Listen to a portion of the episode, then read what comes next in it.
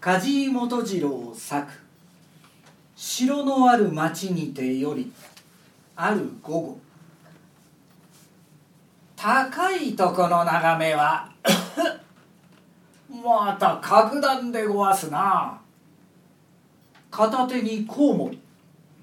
片手に扇子と日本手ぬぐいを持っている。頭がきれいにはげていてカンカン帽子をかぶっているのがまるで線をはめたように見える。そんな老人が朗らかにそう言い捨てたまま貴司の脇を歩いていった。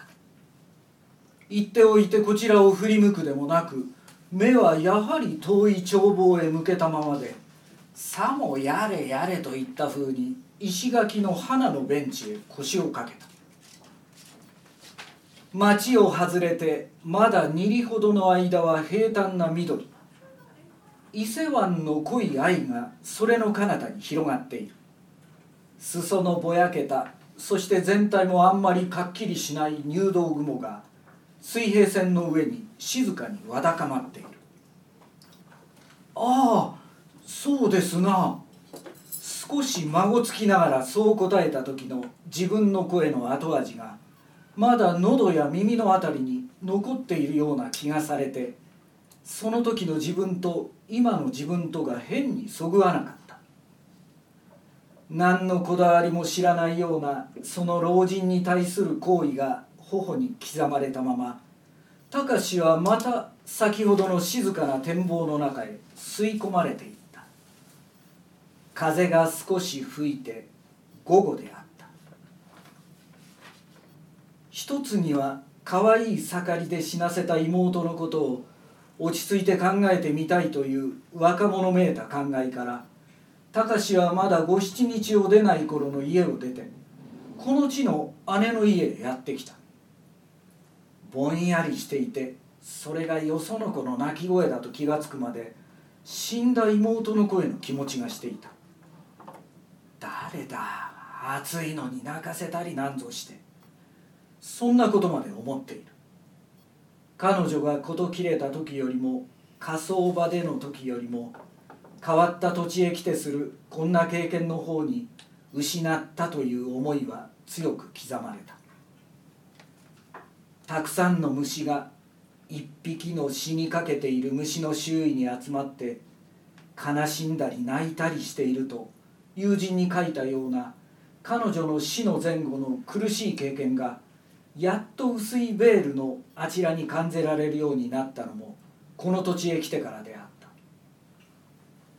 そしてその思いにも落ち着き新しい周囲にも心が馴染んでくるに従って隆には珍しく静かな心持ちがやってくるようになった。いつも都会に住み慣れことに最近は心の休む暇もなかった後で彼はなおさらこの静けさの中でうやうやしくなった。道を歩くのにもできるだけ疲れないように心がけるトゲ一つ立てないようにしよう。指一本詰めないようにしよう。ほんの些細なことがその日の幸福を左右する。迷信に近いほどそんなことが思われた。そして日取りの多かった夏にも雨が一時二時それが上がるたびごとにやや秋めいたものが肌に触れるように気候もなってきた。そうした心の静けさとかすかな秋の線句は彼を部屋の中の書物や妄想に引き止めてはおかなかった。草や虫や雲や風景を目の前へ据えて密かに抑えてきた心を燃えさせる。ただそのことだけが死骸のあることのように隆には思えた。家の近所にお城跡がありまして隆の散歩にはちょうど良いと思います。姉が彼の母のもとへよこした手紙にこんなことが書いてあった。着いた翌日の夜義兄と姉とその娘と4人で初めてこの城跡へ登った。日照りのため運河がたくさん田に湧いたのを女中島で殺している。それがもうあと23日だからというのでそれを見に上がったのだった。平野は見渡す限り女中島の海だった。遠くになると星のように瞬いている。山の狭間がぼうと照らされてそこから大河のように流れ出ているところもあった。彼はその異常な光景に興奮して涙ぐんだ。風のない夜で涼み方々見物に来る町の人々で城跡はにぎわっていた。闇の中からおしろいを厚く塗った町の娘たちがはしゃいだ目を光らせた。今空は悲しいまで晴れていた。そしてその下に町はイラカを並べていた。白亜の小学校。土蔵造りの銀行。寺の屋根。そしてそこここ西洋菓子の間に詰めてあるかんなくずめいて緑色の植物が家々の間から燃え出ている。ある家の裏には芭蕉の葉が垂れている。糸杉の巻き上がった葉も見える。重ね綿のような格好に駆られた松も見える。皆黒ずんだ下場と新しい若葉でいい風な緑色の容石を作っている。遠くに赤いポストが見える。乳母車なんとかと白くペンキで描いた屋根が見える。日を受けて赤い切れ字を貼った張り物板が小さく屋根瓦の間に見える。夜になると日のついた町の大通りを自転車でやってきた村の青年たちが大勢連れで遊郭の方へ乗ってゆく。店の赤い衆なども浴衣がけで昼見る時とはまるで違った風に体をくねらせながらおしろいを塗った女をからかっていく。そうした町も今は屋根瓦の間へ挟まれてしまった。その辺りに上りをたくさん立てて芝居小屋がそれと察しられるばかりである。西日をよけて1階も2階も3階も西の窓すっかり火覆いをした旅館がやや近くに見えた。どこからか材木を叩く音がもともと高くもない音らしかったが町の空へカーンカーンと反響した。次々止まる暇なしにつくつく胞子が鳴いた。文法の語尾の変化をやっているようだな。ふとそんなに思ってみて聞いていると不思議に今日が乗ってきた。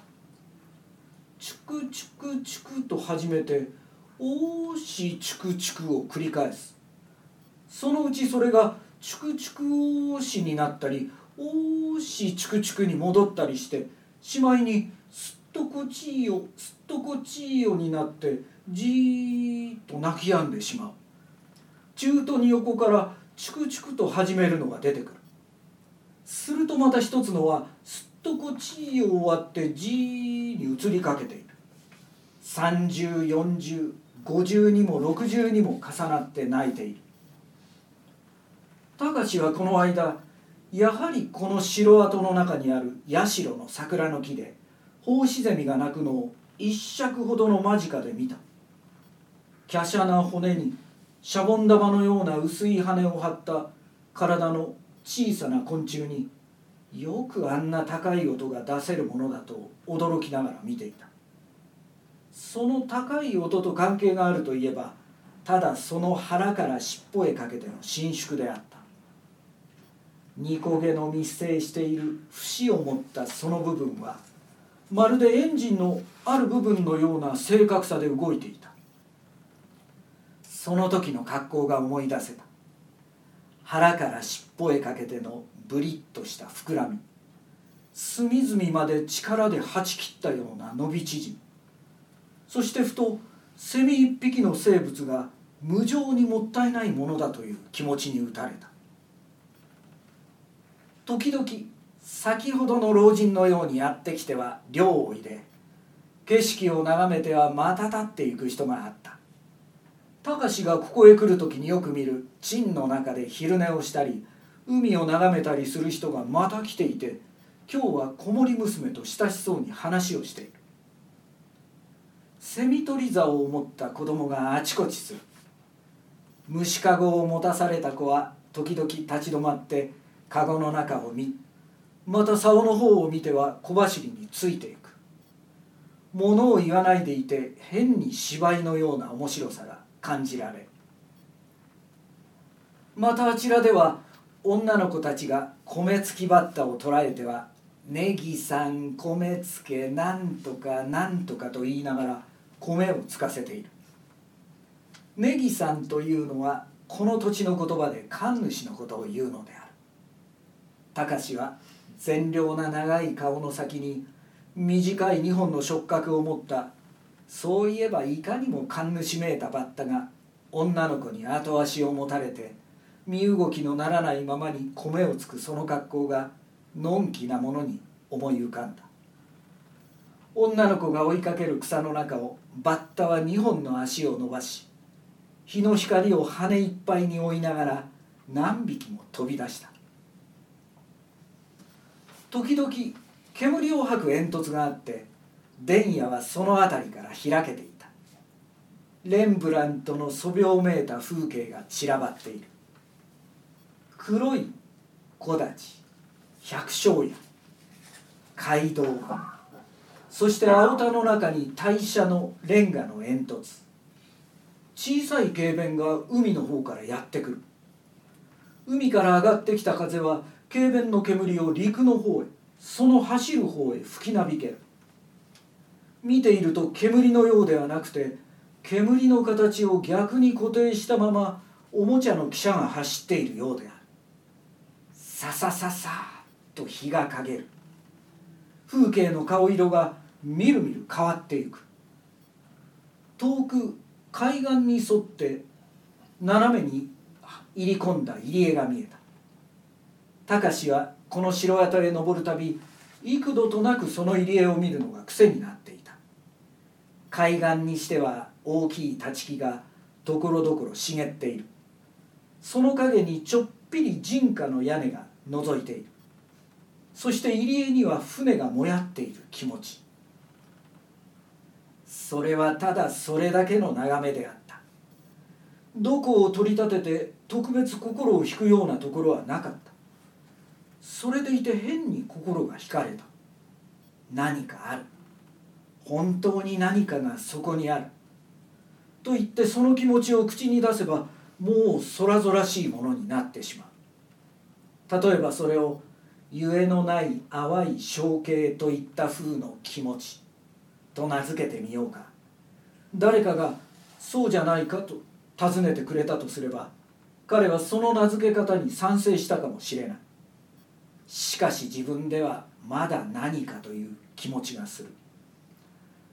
人種の異なったような人々が住んでいてこの世と離れた生活を営んでいる。そんなようなところにも思える。とはいえそれはあまりおとぎ話めかしたぴったりしないところが。ある何か外国の絵であそこに似たところが書いてあったのが思い出せないためではないかとも思ってみる。それにはコンステーブルの絵を一枚思い出しているやはりそれでもない。では一体何だろうか。このパノラマ風の眺めは何に限らず一種の美しさを添えるものである。しかし入江の眺めはそれに過ぎていた。そこに限って起因が聖動している。そんなふうに思えた。空が秋らしく青空に澄む日には海はその青よりやや暖かい深青に移った。白い雲がある時は海も白く光って見えた。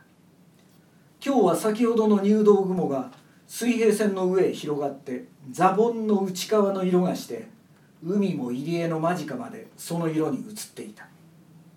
今日も入り江はいつものように謎を隠して静まっていた。